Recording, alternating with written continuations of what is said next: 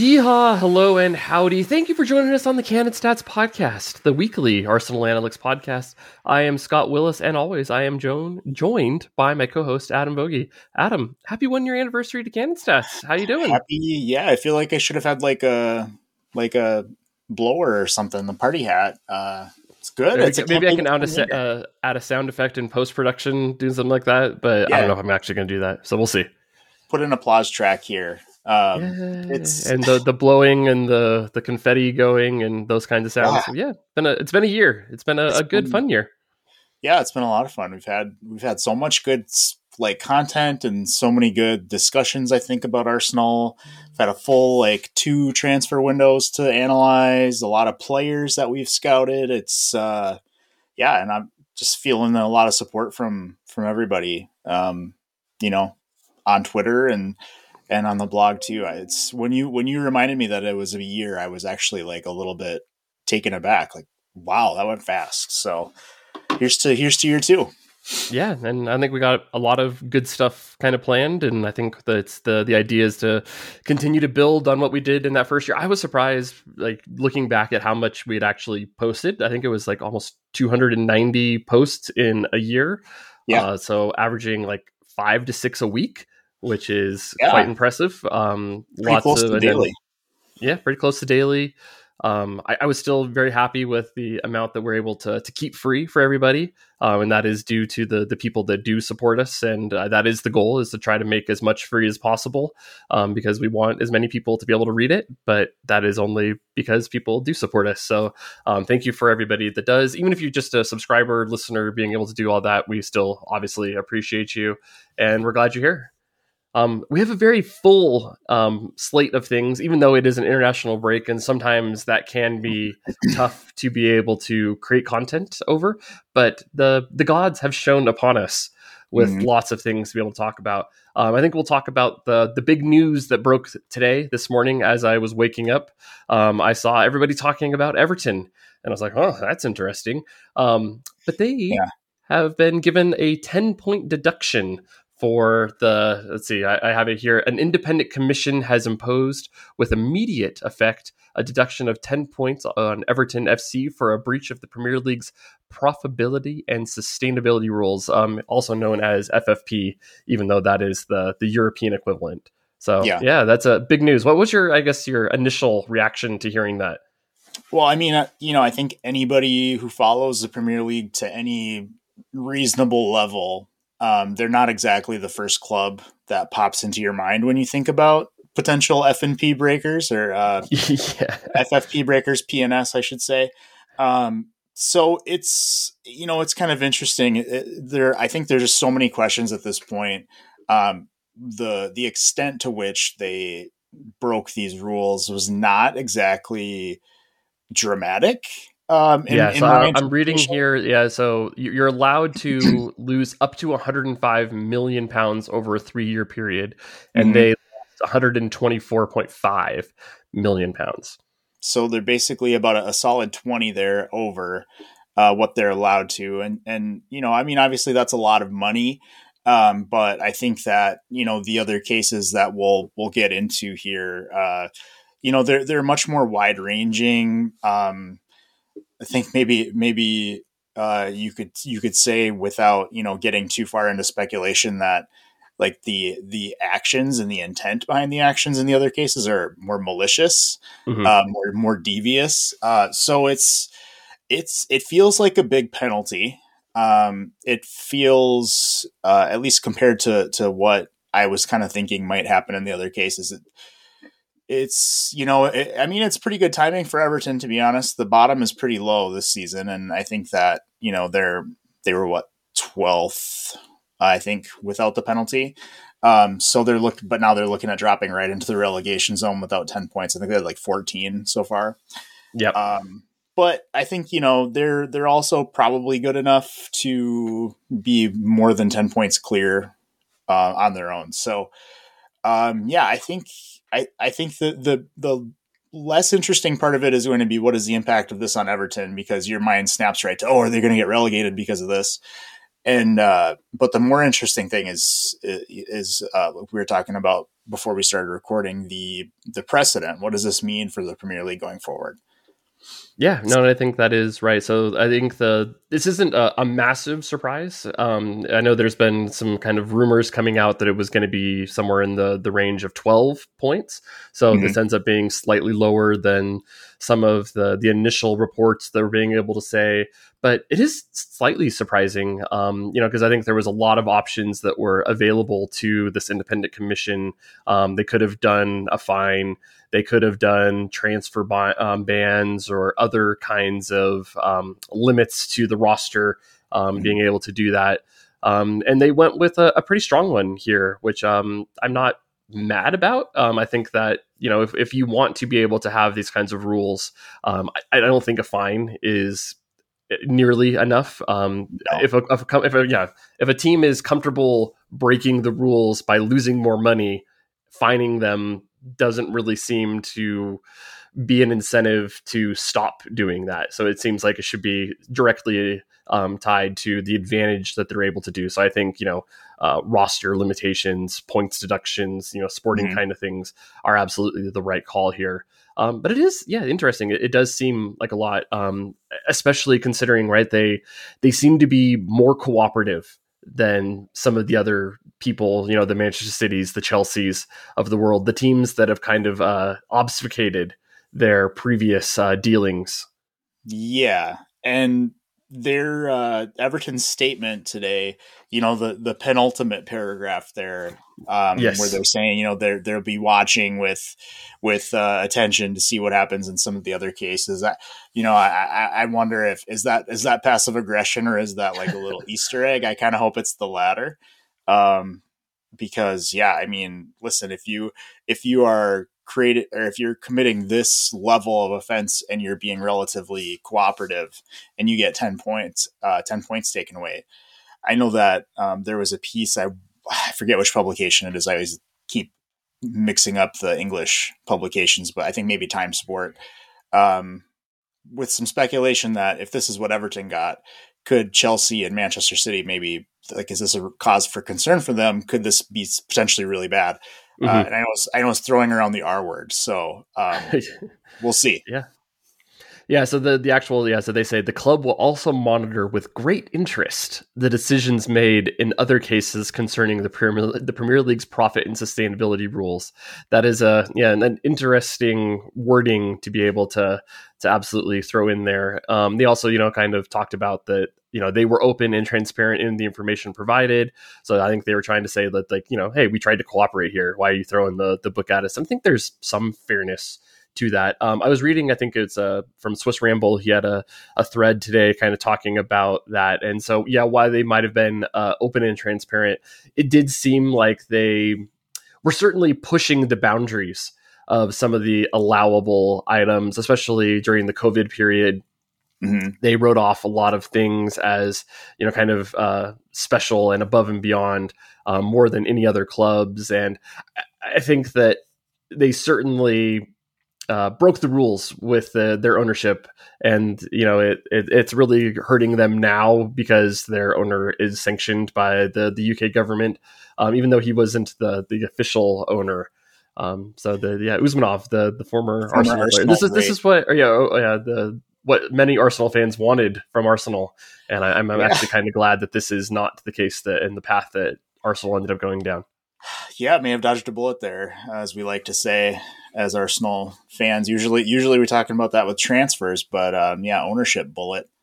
Um, you know, it's it's really interesting to me. Um, you know, just like yeah, I just I kind of lost track of what I was going to say, but um, it's it's it's a really interesting situation. Uh, you know, Everton, yeah, they you know they kind of in some of their approach, uh, just it seemed like a little reckless or or careless.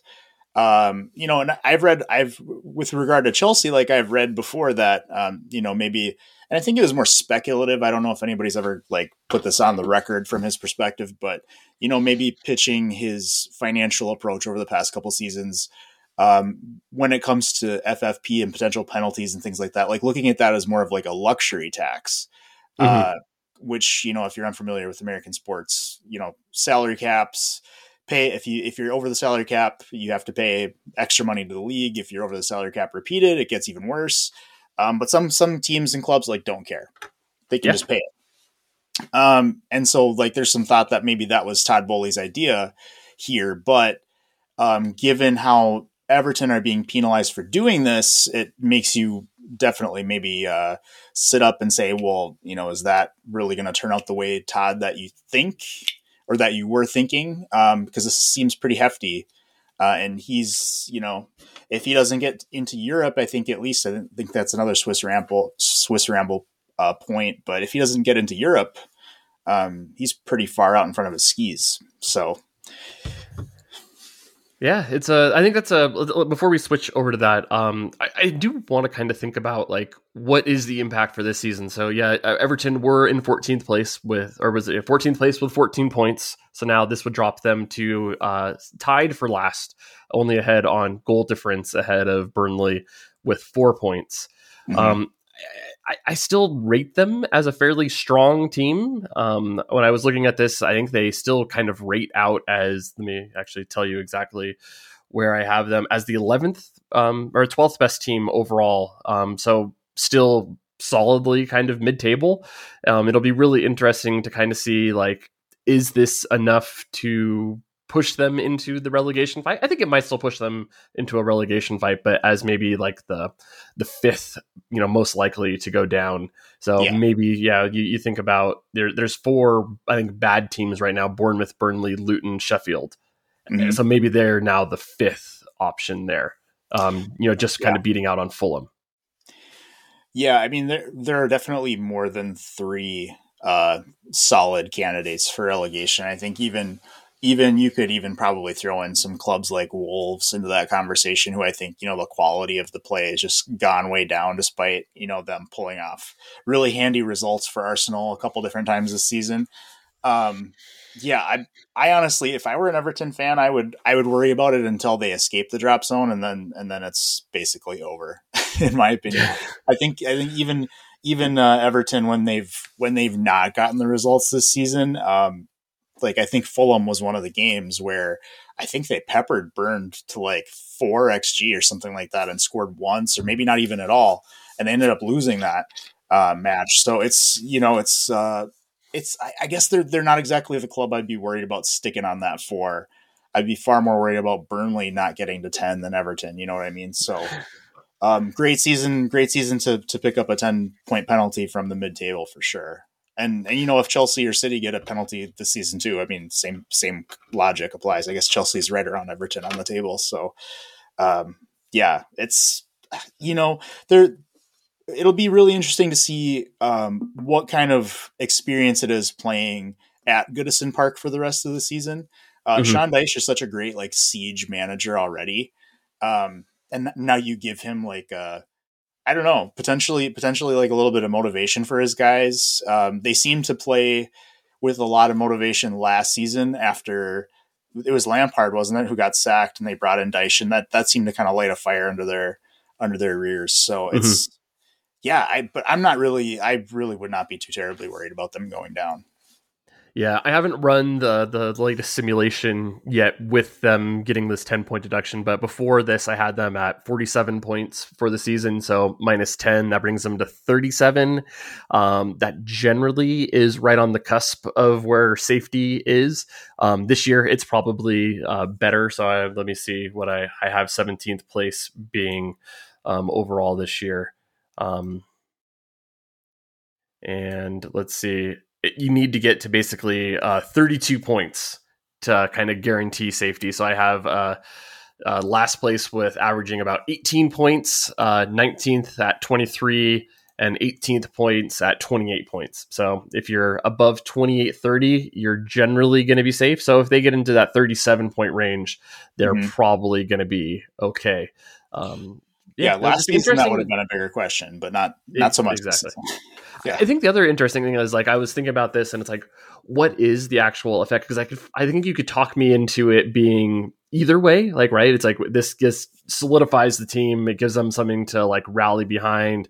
You know, the siege mentality. Everybody's against us. Like, we have to like all like group together. But I think there is also a world where like if they lose like the next two or three games, where there's that potential for panic to set in um, mm-hmm. a little bit of where it becomes like uh, uh, the, the, the pressure and it, you start getting like a, a, doom spiral kind of working to it where eventually mm-hmm. it just kind of becomes too much of a, a thing to overcome.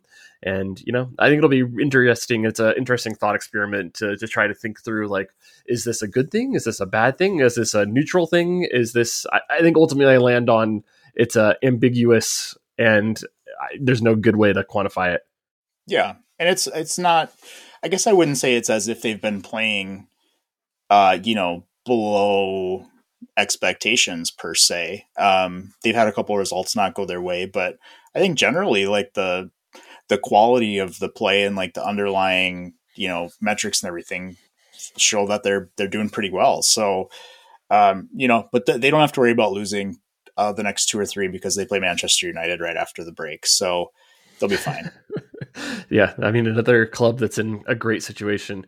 Um, so yeah, let's let's talk about I think the the bigger um, picture. So Chelsea, City, both kind of staring at similar kinds of things. Um, City have been at this at a at longer. You know, they have their pending 115 plus charges that seem to be continually um, dragging on, and mm-hmm. it doesn't feel like there's an end in sight there. Um, Chelsea have now, I think, what is it, self-reported some uh, irregular irregularities that they found from the Roman Abramovich era. Then there was the stuff that came out of the Cyprus uh, banking data leak that shows some uh, under the table kind of payments and uh, routing of stuff. So Chelsea, which is absolutely surprised everybody, or uh, a club that perhaps did things um, on the other line or there's other side of the line of uh, the rules. So shocker. Yeah, right. Like nobody nobody would have ever thought that they might have done that. Mm. And the Premier League absolutely yeah, is going to be a surprise to to find all of this. No. Does this set? I mean, I think this sets the precedent, right? That this is something serious. But is this the we're only going to do points deductions, or do you think there's other stuff on the table for some of these other clubs? Well, that's the question, right? I mean, everybody made the joke about you know what's what's 10 million times 100 or 10 points times 115, right? Yeah. you obviously you can't take a thousand points away from City, um, but what can you do? I mean, you can you can relegate them, you can kick them out of the Premier League, you could uh, you could take away enough points to to guarantee that happens. Um, you know, kind of naturally, you could you could make a you know, I think I think the effectiveness of a transfer ban, um, it's kind of one of those things where I, I, don't know that really banning them for say like a window or a one season two windows necessarily corrects anything really. Uh, so you might have to start looking at longer term. Now, you know, maybe that's why Todd Boehly has built up that's a big. squad of, of 20, you know, 2019 year olds um, in reserve so that he can withstand that. But uh, yeah, it's you. I, I got I just if if uh, so I think Chelsea will happen first because of just like the nature of how these things have been discovered and and um you know the level they of seem less litigious right like city seem yeah, like they're going to fight this tooth and nail every single step of the way trying to just basically delay this from ever happening Right. And and Chelsea seem more like like they're participating in it. I don't know if they were doing that like trying to escape maybe some consequences a little bit, but um you know, I I just think it's it's got to go beyond. I mean, I, I, would love to see points deduction be part of it, um, mm-hmm. um, but I do think I do think that you need to go another step further too. Uh, whether that's a fine, I mean, it would have to be pretty significant fine to really make an impact. Um, so I guess I would prefer, you know, bands, uh, maybe European bands. I know, I know that the nature of uh, of Juventus's case is a little bit different, and you know they faced punishment from FIFA or UEFA. Um, and you know, I don't, I don't know if UEFA was ready to punish Chelsea, but it certainly, you know, that would be that would definitely be hitting them where it hurts to take them out of the Champions League or out of the Europa League uh, for the foreseeable future. Mm-hmm. I, I think the only other question that I have that's kind of going on is too is like, well, what do you do with the things that they won by cheating? Like, how do you handle that? Like, because I don't think you just automatically you know promote that team that came in second place to the title winner like no. to me like that doesn't feel like it's the the right choice because they didn't win like right and then it's like you don't know what happens in the absence of the cheating um i, I kind of like feel again like this is absolutely my uh, perspective of you know being in America, where you know we have like you know college football, um, where when somebody cheats and does something like that, what they do is they just vacate the results, and nobody won. Nobody won. Um, I think that also is kind of a uh, to me, it's a poetic um, kind of a stain on the Premier League because anybody with any sort of common sense like knew or at least suspected like yeah you maybe didn't like you can't provably know it but anybody with common sense suspected that there was uh, nefarious things happening with both of these teams over the last you know decade two decades yeah. of what they're doing so it, it might be kind of a, a, nice reminder to go back and look at the official rule book and basically have, uh, you know, over the last decade, you'd have just two Premier League winners um, out of 10, which is, you know, kind of scary. It would be just the, the yeah. Leicester and Liverpool who have, uh, you know, rightfully won the Premier League. Well, scary, but I mean, you know, it's, I think, I think it's a good thing for the Premier League to keep in mind because when, you know, uh, not you know, not to get too far down like a Newcastle rabbit hole, but when Newcastle's ownership was going bef- for review before the Premier League, it was like, what are you even going to review? Because if all you have to do is open your eyes and see that, no, you should not allow that to happen.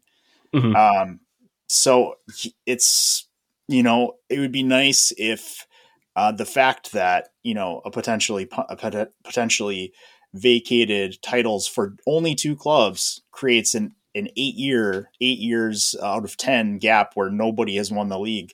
Like, I would hope that that would serve as a strong lesson, like for reviewing these, these uh, buyers when they come in, maybe raising the standards, raising the, like the, I don't know, maybe giving them a, a stronger burden of proof in some of this.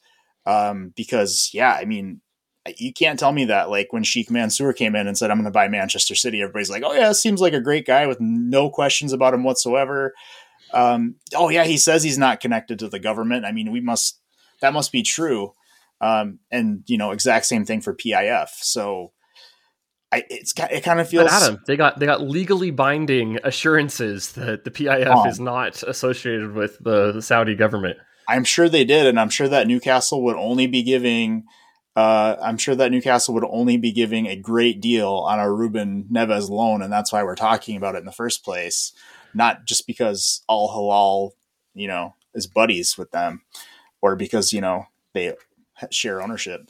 Um, yeah, I, I just, I, I hope on some on some level the league just like realizes like you guys made this bed. Now you got now it's time to lie in it. Uh, and I think I, honestly, I mean that's part of what keeps me in kind of a cynical point of view when it comes to the Chelsea and the City thing because on some level, I think if you if you punish them for their wrongdoings, you're kind of admitting like, you know what, my bad. These guys shouldn't have been here in the first place.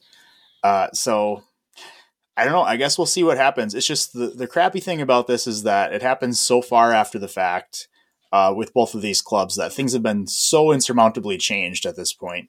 Even yep. if City had spent the last, let's just say, five to ten years doing everything completely according to the rules, if they did have an era, a five to six year era where they were consistently breaking rules and building up a strong platform because of that, I mean, at the end of the day, they still have the platform. And same thing with Chelsea. Every, like, so much of the advantage that they've gained will have been uh, kind of accumulated during those Roman Abramovich years. So, yep. what does punishing going forward really correct if when they come out of the punishment, they're the same Chelsea that he built? Exactly right. There's a the, the flywheel that kind of happens with success, and it you know success begets more success, and you know as you become a, a you know a better team, you actually can get real sponsors. You can actually um, attract more revenue and be able to do these kinds of things. You get into the the UEFA competitions, and you get the extra prize money that comes with these things, and so it's like uh, the the reason that you cheat is not just because you know it's a you know you, you do that to get the initial thing but it also sets it up so you don't have to cheat in future. And I think that you know you could actually probably make a fairly reasonable you know argument that you know maybe City are complying with the rules right now because they have become you know the best team in the world, and there are probably legitimate companies that want to sponsor and associate themselves with the best team in the world from being able to do it. But it's like, would they have been able to do that following the rules initially? And I would be yeah. very skeptical of being able to do it. And I think that there needs to be that punishment to make it so like, yeah, you, you got here in a bad way. And yeah, this is going to be a very harsh punishment to, you know, make it so other people don't want to, or you don't have that incentive to be able to do it um, yeah, it's a, a, a, tough, interesting matter, and it's going to be interesting to see how this plays out.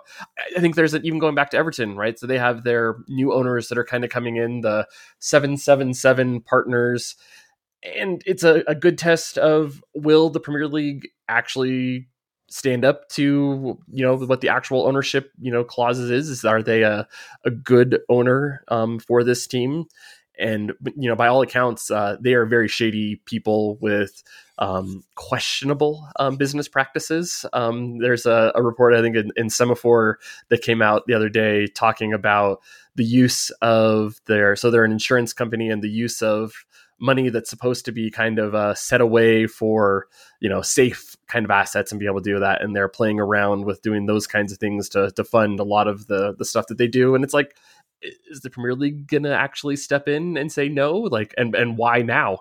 Right? You've already mm-hmm. let through all of these other company, you know, other teams that have equally shady people and being able to do it. So, yeah, yeah the Premier League has put themselves in a bad spot. Yes, they have. maybe maybe an irreversibly bad spot. To be honest, it might be. I mean, even. I, I think there will be an interesting long term sort of like uh, uh, like case study to to be gleaned from all of this when it's all said and done where we'll have to ask like after after they've been punished if they get punished at all where are chelsea on the other side of that tunnel? Where are city? And will it still have been worth it? Because i think there's a chance that yeah it still it still was worth it. We're still manchester city. We just served our three year punishment and now we're still manchester city.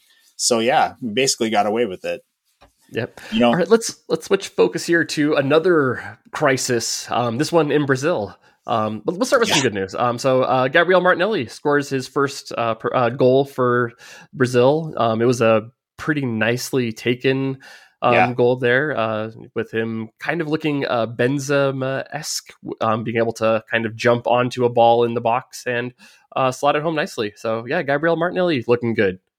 Yeah, I mean that was, I mean you know a lot of credit to Vinicius too for that play because that was like just a really beautiful, um, really well coordinated like two man back and forth. Mm-hmm. Like I think they each passed to each other twice. Um, and yeah, the Martinelli kind of like sliding kick to finish it off. It was just, it was a goal that happened so quickly in that game um, that you were like, okay, maybe maybe this is like Brazil really coming out to to you know crack some skulls, but that obviously isn't how it went. Uh, Not at all. You know, I, I, Colombia. I mean, they have they have talented players, but I um, and you know they're they were at the World Cup and everything. They're not like they're not scrubs. They're 17th in the FIFA rank, but um, you know I think that Brazilian fans still expected their guys to take care of business in that game. Um, it was an interesting lineup though, for sure. Yeah, and I, I think the biggest thing is the concern probably with the the defense here. Um, they had a lot of the ball, but could not stop Colombia from getting shots off. Um, I was I was yeah. shocked to see the the stat line kind of coming out of this. It's a uh, 23 shots allowed, which is just a pretty high astronomical number.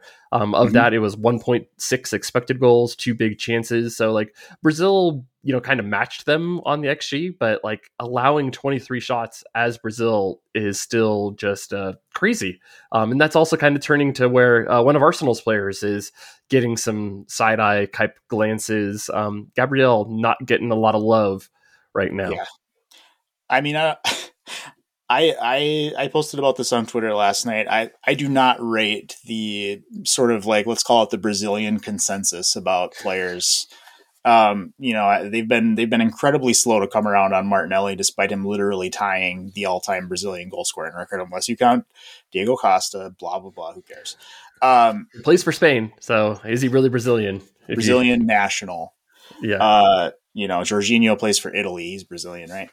Um, but yeah, so they're so slow to come around on him. I think the way, you know, just in general, the way they've treated Gabriel Jesus, even before he played for Arsenal, is just kind of gross.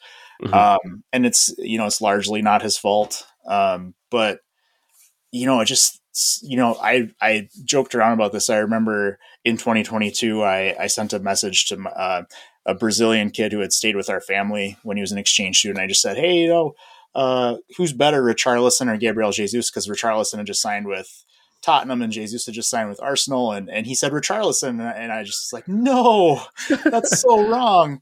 Um, even like everything, even before they were at their respective clubs, is very clear who was better uh, in my book, anyway. So yeah, but to to the point that you started this with, uh, Gabriel has gotten so much crap, um, like just a seemingly disproportionate amount, I would say. Mm-hmm. Um, you know, you might expect, if anything, uh, when you give up 23 shots, your captain, being one of your defenders, might maybe get a little bit harder of a time. Uh, that would be Marquinhos, the other center back. But I mean, like look at look at who they played at, at, at fullback. They played Emerson Royal, who is yeah, Royal with can, cheese.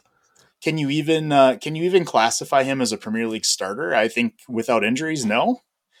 And then you've got Renan Lodi on the other side. If, you know, what is he even up to these days? Is he still with like he was at Nottingham Forest last season? I it, it says he's playing with Marseille right now. Um, it looks like he had a pretty poor overall game. Yeah, so not not one to, to give no. a lot of help there to to Gabriel on his side. Both of the fullbacks got consistently cooked. Uh, because there was Luis Diaz was just like eating Royal for lunch like the entire game.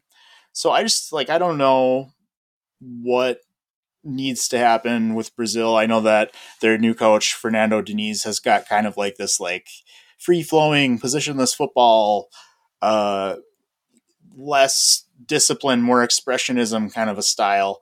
Mm-hmm. Uh, and that that is exciting on paper um, until you start giving up 23 shots in a game and losing to, to countries that you're supposed to beat and playing guys like Andre, who's still in the Brazilian league, and next to Bruno in midfield and getting completely overrun all game. Uh, yeah, it's just I think I think it's it's a case of misplaced blame. Not that not that Gabriel necessarily had like a like wow he a was really game. good, great, yeah. But you it would be it would be kind of myopic to say oh Gabriel if if we had thrown like there was one big Brazilian guy account that was like get this I forget the kid's name, but get this 19 year old who plays for Sao Paulo into the national team. He'll be the left center back. He's way better. I'm like, are you sure about that?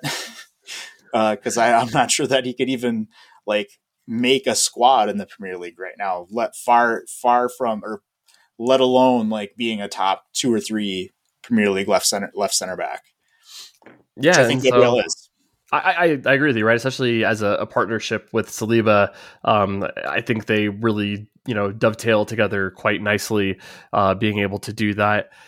So this does bring Brazil to another um, big quarter or so qualifying match. So they have uh, Argentina coming up here, and that is the one that uh, Gabriel Jesus has been thought to be targeting to try to come back to. Uh, where do you come down here on uh, the the FA being able to kind of call up him, uh, being able to like do it kind of against Arsenal's wishes here? Well, it's it's a little more complex, I think, than than it sometimes gets made out to be. Let's say in online forums, um, mm-hmm. you know, I think it's really it's it's a t- it's a tough position for a player to be in. I think mm-hmm. that uh, particularly when you're in in the like the neighborhood that Gabriel Jesus is with Brazil, where it's a huge honor to be part of that national team. Like it's a really, really, really big deal in Brazil to be on that national team. They they dream of that before they dream of club glory, you know, in that country in particular. And um, he's not. I, I would. I just wouldn't say, regardless of who the manager is, he's not an automatic selection. Nope. Um, like I just don't think you can classify him as that for Brazil. Like there are 10, th- 10 different things you could do uh, to to make that less sure. So when he kind of, when you look at those two things and you say, okay, obviously it's going to be very important for him to stay in the good graces of like the of the the, the FA there, uh, and the manager who's running the team. Um, but also, he probably just wants to play. I mean, Brazil care a lot about beating Argentina, um, and and I guess the one big question that that I guess I don't feel like I have a good grasp on is, let's say hypothetically we were not in an international break, um, but Arsenal had a game coming up this weekend. Would he have been to the point where he could have a fitness test and potentially get into that squad? Uh, because I think the answer to that might be that yeah, he he would be up for selection this weekend if Arsenal were playing. And in that case, um, you know, I guess I kind of sympathize with the FA. They're saying, "Hey, this is a player that we need. This is a really important game for us. We want him to come." Uh, as much as I would love him to like sit on the couch and you know get the get yeah, all put, the put his feet up and, and, rest for Brentford on the 25th, right? We that's our our dream, but it's it's not the reality. Yeah, I mean, I'm I'm a huge, I'm very much a club first fan, but um, I, I guess I can understand. It's a little different for me than somebody like Martin Odegaard, where I think he could like spit in the face of the head coach's wife and he would still have to call him up. Um, he's like one of the two best players for that national team. So, uh, maybe the best player, depending on your point of view. Um, so yeah, it's just, it's tough for me to get too down on some of the drama that was going around. I think maybe it was a little sensationalized, to be honest. Yeah, I mean, I guess my, my thought is still it feels weird, um, like just the the rules that are kind of like there with the the FAs, like it's almost like a an ownership kind of structure. Like if you've ever like looked at like the actual kind of like regulation, so it's like you know when like a player retires from international football, they can't really retire. It's more of a gentleman's agreement that the international team just kind of agrees to stop calling them up um, because there's nothing in there that says that they can't do it. Um, and like if you refuse a call up, that's where FIFA can actually come in and stop you then from playing from your for your actual club team. Mm-hmm. Um, so it's like kind of like that weird kind of stuff that kind of feels a little bit icky to me um, with yeah. those kinds of Some, things. Didn't wasn't there? I feel like was it over COVID in COVID times, didn't I think a club actually got some punishment for not allowing their players to join up with the national team? I Potentially, I, I, I don't know for certain, but I, I I know that is within the you know FIFA's and the you know the regulating bodies like powers. Like if you don't release a player and like somebody actually goes and fights it, like they can basically make them not available to play their club sport as well. And I always found that as a, a little bit weird, right? Because it's like you think about who plays the players like the most and like who like has the most I guess, a kind of like interest there. And then even if a player doesn't want to be able to play it, I think there's been some of this um, with some of like the the Spanish national um, team for the the women, where you know they do not want to play because they don't feel like the the treatment is good. And there's been you know kind of some some threats there about you know what they can do to kind of withhold them from being able to do things in their their club sport, and it just kind of feels weird. So yeah. I think that's a, a, separate from what Jesus is dealing with, but just kind of my ickiness that I have with some of the international sport. It is separate, but uh, yeah. So what I was thinking of is in 2011, this was also Brazil. Um, City, Liverpool, Chelsea, and Manchester United all blocked their Brazilian players from joining up with the side into 2021. So that did include Gabriel Jesus. Um, and they were they were suspended for the for the next Premier League game as a consequence of that. So that was Alisson, Ederson, Fabinho, Thiago Silva, Firmino, Richarlison, Gabriel Jesus. So there's your there's your memory of the day. But it I agree with you though. It does feel it does feel strange that the national side representation is so compulsory, mm-hmm. um, where you feel like it should be it should be very optional, right? It should be more about like you know, what's the coach going to think of me if I don't come? Not like what's FIFA going to do to me. Um, exactly right because I mean I think and and for most people like the distinction is probably moot because it is a huge honor to be able to play for your country and like especially for you know I think for almost all players like it is like something that they strive and they dream of being able to do um, especially being able to play in some of these big tournaments and represent your country like I don't think there would be a lot of situations where players would turn down um, being able to do it. But it might be for some of these friendlies that kind of happen where it really does feel like this is just a, a money making exercise, and yeah. you know, like maybe I don't actually care about this, um, and I would rather you know prioritize you know being you know healthier, rested for my club you know team to be able to do it. Um, yeah, so it's always just a, a weird thing that's kind of uh, sat on the the side of my head while I've seen some of these things, and the international break always brings it out of me. Where yeah. I, I, don't care for an international break, and I don't like the kind of uh, compulsory type of force. I like the that you yeah you know put that word in there. It's a, a good one. Yeah, well, and I think as Arsenal fans, we we are naturally going to have a little bit of a victim complex and a little bit of like a conspiracy complex going on. So like you see, you read that Rodri pulled out of Spain's match um, because he felt discomfort. Yeah. And I think I think let's let's just say that that was Declan Rice and he pulled out of England's match because he felt discomfort. We would initially we would like immediately go to oh god is he going to yeah, miss freak out? Yeah. he, how long is he out? Yeah. Uh, has he has he completely like is his career ending? Um, but with Rodri, we're like, oh, this is like this is gamesmanship. City just like want him to rest. That is totally Same thing true. with Haaland. Like I've barely seen any panic about Haaland leaving a game injured, and he's you know he's like a Ballon d'Or top fiver uh, with so, an injury history that is not spectacular. No, I mean he's he he has missed like twenty game stretches before, so um, a couple times I think. So it's it's just interesting how the psychology works a little bit there. Um, you know, I don't know. I don't know. I think that's what I'm trying to say. I don't know that I can expand beyond that point. No, I think it's a, good one, right? Because yeah, when when other teams do, because uh, we all say like, oh, other teams get away with you know faking injuries or being able to pull things out, and uh, you know, it's always different where you feel like. Well, I think it's one because you know more about your own team, and you kind of feel those kinds of things. But it's an interesting perspective. All right. Um, we'll, we'll do a little bit of housekeeping. Um, so the show is supported by our much appreciated premium subscribers. Um, if you do subscribe, you do get at least five additional articles per month.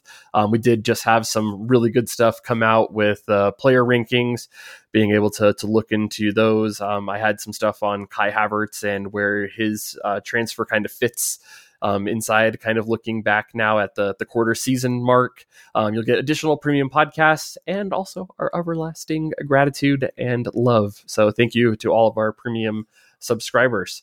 Um, now we're going to switch to something that everybody is always interested in, and that's transfers. So I did give you a slight primer on the question that I want to start us off with to lead this yeah. discussion. And it is if you had to sell one player to fund Arsenal's business for the coming uh, winter. Uh, who would you be willing to sell? Um, and, and, then we'll we'll kind of talk about priority of that. So if you had to pick one player to kind of fund yeah. stuff, who's it going to be?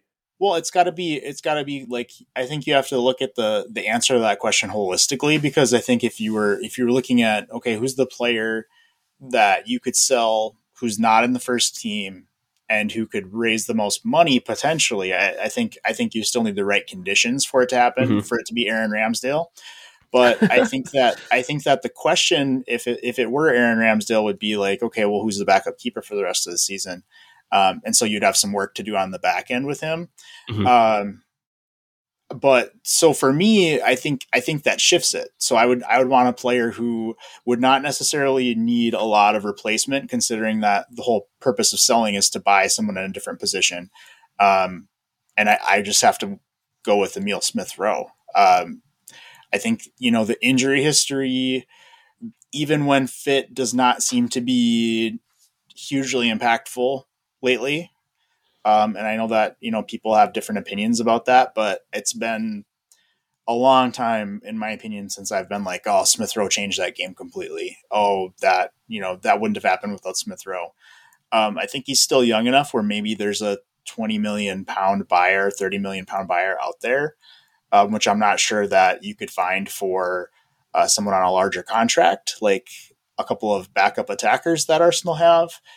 Uh, so yeah, and I think I think the depth in the midfield being what it is, and him already having kind of a blocked pathway to playing time. I mean, it just it just seems to make the most sense to me.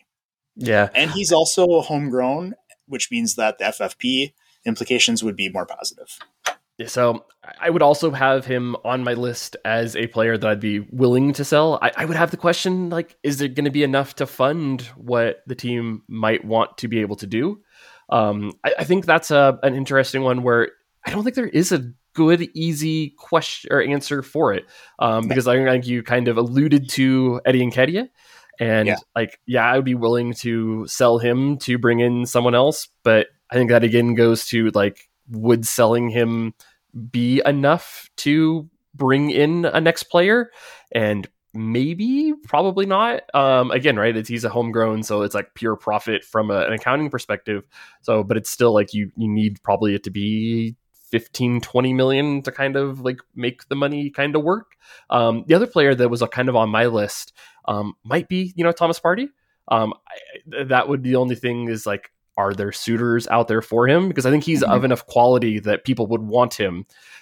His age and contract demands probably make it so he doesn't have a giant fee potentially attached to him. But you know, maybe there is a you know a Saudi club that wants to do it. If yes, because I know there's the, the the Italy links, but Italy is like always crying poverty um, when they try to go to buy people, and like I think rightly so if you look at the finances of any of the Italian clubs. Mm-hmm. So like I think those are kind of my three guys that I would be willing to sell to be able to to go. Um, the yeah. Ramsdale one I didn't even actually consider um, at all. Um, but yeah, like, would you trust Karl Hein enough to be the no. backup? Yeah, because it yeah you'd only have to play what one game. Doesn't matter. Doesn't matter. No, I wouldn't. I wouldn't. Uh, if if I'm selling Aaron Ramsdale, I'm selling him in the summer.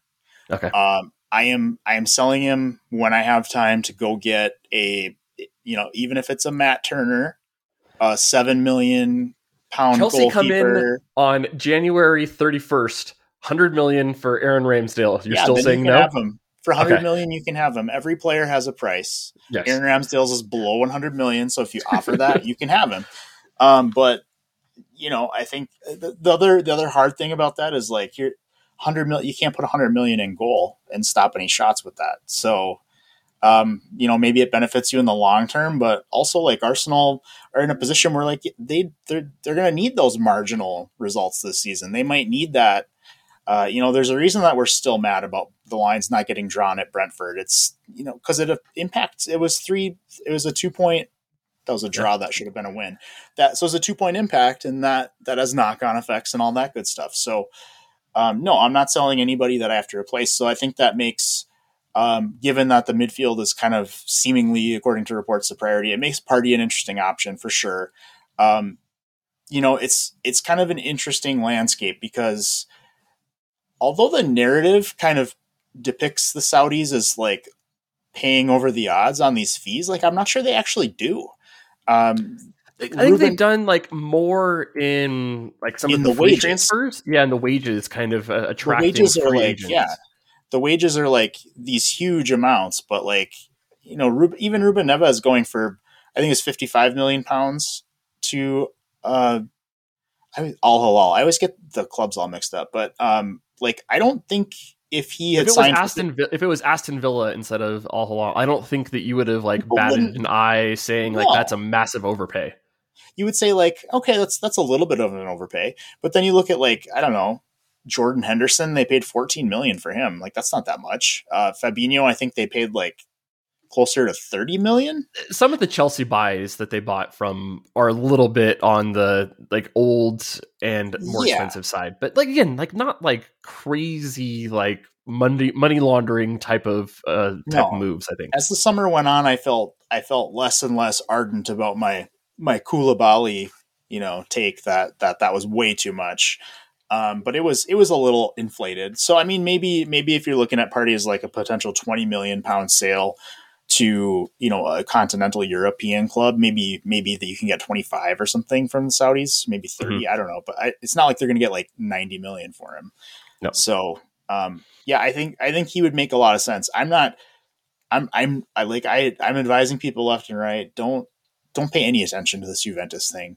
They are not they're not going to give Arsenal the amount of money that they need to move Thomas Partey out. They're gonna they're gonna say, can we take him on a loan? Uh, with a buy option. Can we take him on a loan, an 18 month loan with a buy option after that? And then we'll pay you your, your 50 million and uh, 10, 10 years 10 installments. You know? Yeah. Uh, like that's just how they try to do business. And it's so f- annoying. Um, so I just, I'm not even going to get my hopes up for that because I think, I think to actually move him, Arsenal need the money and they need it now. Like they, mm-hmm. they don't, they don't, this isn't like a player who needs to leave because, you know, he doesn't play or because he, you know, like somebody you might consider loaning out like Kieran Tierney, for example. This is not the same situation. Um, if he if he leaves, it's it's because there is a cash flow situation that needs to get corrected. So I don't I just don't know if I really expect I'm trying to like really temper my expectations for the January window. I don't know what to believe. You know, FFP information isn't exactly public. People are, you know, there there are people who are smart and who can break it down. Um, but you can make like informed kind of decisions, but not full perfect decisions. No, and and that's where it all gets kind of cloudy. So, um, you know, people have told me that that it's public, and it, it's not. We don't know exactly we we know the components of it, but we don't know exactly how it all. and the thing that we do know is generally twelve to eighteen months behind, right? So the the latest financials that the teams have posted are from the previous season, so we don't know the current situation of the club, and the current situation of the club is kind of what matters here. So again, like we can make informed choices about what happens there, but the stuff that where we're at right now is not perfect and it's been it's been reli- for me it, for me personally it's been reported reliably enough that Arsenal have kind of like an FFP obstacle right now. Um, when you look at the Raya stuff, enough credible people said that that was a loan for FFP reasons. Um, and and you know we've as as we've been linked to everyone from Douglas Luiz to Ivan Toney for the for the January window. It's pretty consistently come with Arsenal would need to sell to make this happen. Mm-hmm. Uh, so that's that's why I'm just I'm just trying not to get too far ahead of myself. The good thing is that you know I don't think Arsenal have a ton of glaring issues in the squad right now. I think most of them are like, well, you know, Kai Havertz could be doing more as the left eight. Um, you know, some guys hurt. Uh, Jurrien Timber is hurt. Um, more like that than like there is no player that does this. Uh, so you know, it's not the it's not the worst position to be in, but um, I'm I'm not exactly dying to get rid of players with the with yeah. the team. At least not guys that have any value. Exactly. Cedric's so well, not bringing in ten million. no, he's not. I, I, think you'd have to pay him to leave at this point. Yeah, you would. You would. Um. So now that we've solved our uh, funding of the players, if you had to pick, I guess, a, a spot to actually invest those funds in, where's you where are you ranking the the options of where you want to to yeah. try to get some strength? This is I go against the, the, tougher one, and we'll probably write about this uh, a lot more in the, the coming months. Yeah, I, I go way against the grain on this. Um, okay, I I would I would want a right sided defender. Mm, I think mm, that's okay. Arsenal, I think that's Arsenal's biggest need. I think um, you know we we made a, a huge emergency out of this um, at the end of the summer window when Timber was hurt, and our, it was like Arsenal need to sign somebody. You know, there are only six defenders. Well, you know, here we are. It's November. We're almost to the January window, and we've weathered it with the six defenders. But um, I think that even even just long term, I think that there is a hole there. Um, yeah, because seven for four is still a little light. Yeah, and I, you know what? To be honest, I can roll with seven to four. I think that I think the issue for me is a little bit more that a couple of the seven are a little bit, you know, questionable in terms of their reliability. I do like like I do I do appreciate Tomiyasu being able to be a potential like central center back backup for Saliba, but I think that the issue is, um, you know, if if uh, you pick up a knock on either fullback and then Saliba is also hurt like we saw last season, I think you start to get really kind of dire straits really fast. So I would like one more preferably for me, he's somebody who can play right center back um, and maybe also right back. There are a few guys out there that, that come to mind. Um, but I, I just think that's a much bigger priority than adding. Uh, I think that would be a lot more impactful than adding another midfielder, unless Partey leaves, mm-hmm. or especially adding a striker. Every like every Twitter account says Arsenal need to sign a striker in January. I'm going to be honest with you, I don't see that. I, to all. me, like that is like the lowest actually of all of my priorities. I think right yeah. now, a, a, player that actually just came to my mind as I was kind of thinking of like what positions I would like to to transfer or you know be able to to kind of fund things. I think if somebody came in with a decent offer for Fabio Vieira, I think yeah. that that's one that Arsenal would take and potentially reinvest into the same position. Um, to be able to try to like maybe you know just kind of cut our loss on that one. It's and I think so. I was listening to the Arsenal Vision podcast the other day, and I think Elliot nailed this kind of right. It's that Fabio Vieira is not a bad player. Um, he has like very obvious like skills. Like he is a highly, highly skilled player. Mm-hmm. I just don't think it's worked right at Arsenal. And like sometimes that happens. Like it's not necessarily that Arsenal even missed on this transfer. Like I think no. if you watched the, the scouting, you looked at the stats, like everything, you know, said that this guy looks really good. And even when you watch him at Arsenal, like he has had moments of like, wow, like this guy does some special stuff. It's just perhaps not been consistent enough. And so I don't know. I think I'm at the point where we've had almost 18 months with him. And I think that he's at the end of his rope of being able to kind of prove it to be able to do it. Um, it, it doesn't help that he just earned himself a three match ban to be able to to not be able to play being yeah. able to do things. So I don't know. I think that's another one that's kind of on my list and a player that I think a, a, position that I would look to invest in. I don't think you're wrong for that. I think I think you could. Yeah, I mean, I'm a, I'm a Fabio backer, but I think that I think that there's something to that idea that um, you know has has he reached kind of like his apex in terms of being useful to Arsenal without them committing further to him? And and would that be de- detrimental to the club as a whole like the the results and things like that? Maybe. I mean i think i think in the sense that he was brought in to be a capable odegaard deputy i think i mm-hmm. think that's been successful. Um, if if it were odegaard who had just picked up the three match ban um, and we had to roll with Fabio for a couple games, like I, I feel fine with that. Mm-hmm. But I think you know I wouldn't be excited about it, but I'd be fine. Uh, but I think it's it's also kind of things have evolved into kind of an interesting place now where this we've got kind of this midfield carousel where you know if Odegaard misses time, Havertz can slide over there, and maybe Rice. Maybe the idea isn't that he is going to be left eight most of the time, but then but he can play the left eight for that for that game or left six, whatever you want to call it, and then Jorginho can pop in, or you can play Fabio. Or if and, you know if if Partey had been healthy, right? I think that makes it a lot easier, kind of a transition. You know, Partey just steps up and you move Rice, and then you, know, you got a, a, perfectly you know functional, very good midfield. Right. Exactly. So so I think I think you could definitely argue Fabio. Um, you know, leaving and I, it, from from like the player's perspective, I know there were people saying that Arsenal need to loan him out. Um, which you know, in terms of like getting him some playing time, that is correct. But it wouldn't have any benefit for Arsenal to do that. So, you know, I wouldn't. But if if somebody, you know, if somebody wants to approach the transfer fee that they Arsenal paid for him, sure, go ahead. I mean, and if that's what he wants, then yeah, power to you, man. Go, yeah. go. Even taking like a, a, slight loss on it, right? Like if somebody gets within like you know to seventy five percent of the fee that Arsenal paid, yeah, probably like take that. Million. I'd probably take twenty five million for him. Yeah. And then yeah, just kind of thinking through like the actual positions. Like I think striker, I think we're both in agreement that uh, I think we're fine there. I think that's actually probably Arsenal's like massive strength, unless we sell like obviously somebody from there, right? If we sell Eddie Nketiah, maybe then it becomes more of a problem. But I think even there still, right? If it was you know Gabriel, Trossard, Havertz as the three, that's a, a strong three. Um, Potentially Martinelli too. with it. Yeah. Um, left wing, I feel pretty confident in what we have there, right? You, you think you know Martinelli, Trossard, Smith Rowe, Nelson, Nelson all being yeah. on the the left, uh, right wing a little less. But I think that's one that's really hard to handle in the winter. Like I don't think you're going to get um, a big kind of it's an, an expensive deal there um, for the quality yeah. I think that Arsenal would want to be able to to get at right wing. Um, I think if yeah. you say that might be something that you know you're short, but I thought you know, Gabriel Jesus did really well against Manchester City, filling in to the right.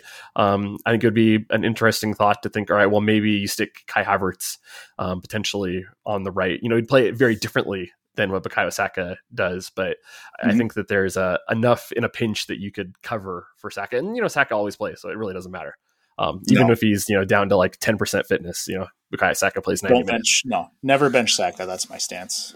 Um, the midfield, I think everybody has an opinion about um, where things yeah. kind of are at. The the eights, um, maybe I guess again the right deal kind of comes through. Maybe there's something there. I think at six we're totally fine, um, very healthy, looking good.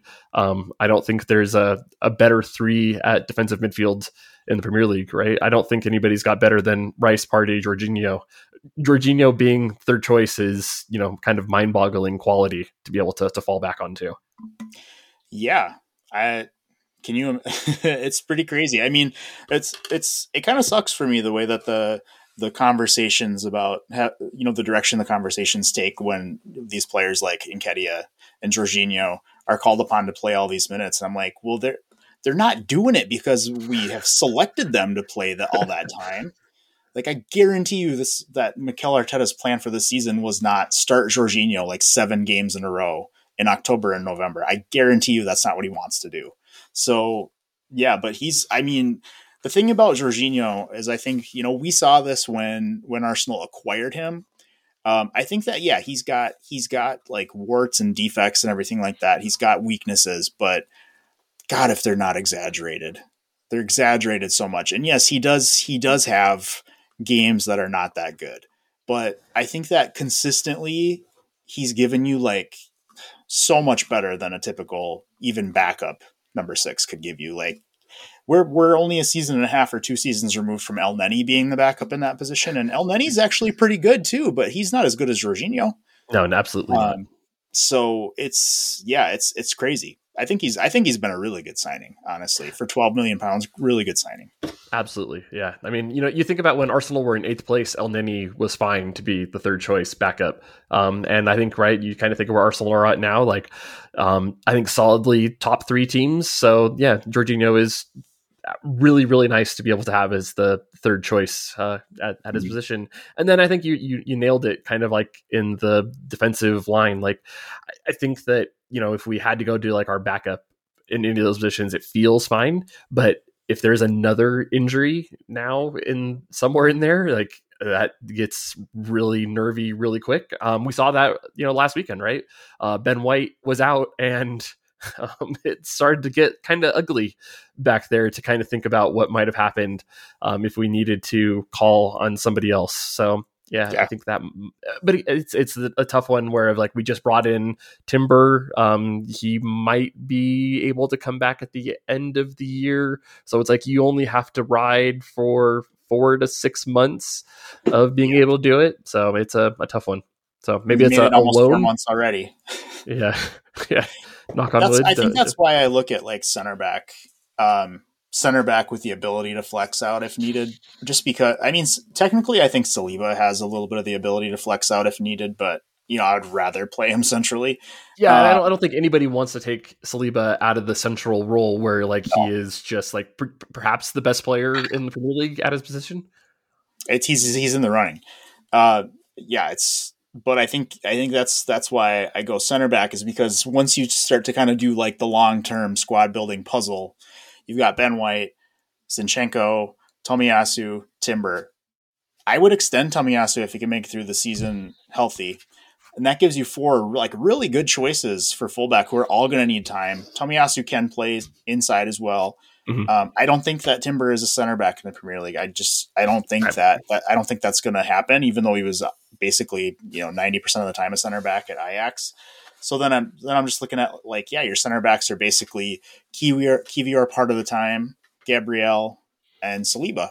And if Tomiyasu comes inside, so be it. But so I think long term you can use another center back and make it four, especially yeah. with the Champions League and everything and, and I know there's some rumors of you know Kiwior you know being a, of interest as well for teams to want to pick him up on loan, but I think there's no way the number the the, no, the, the numbers do not work with him leaving. Um, he is too important for the depth to be able no. to actually be able to handle it, and I think he's played fairly well when he's been called upon here. I think he's been. Um, I think know, he's been a good signing for twenty yeah. for twenty five million pounds, like in a January window from Spezia. I think.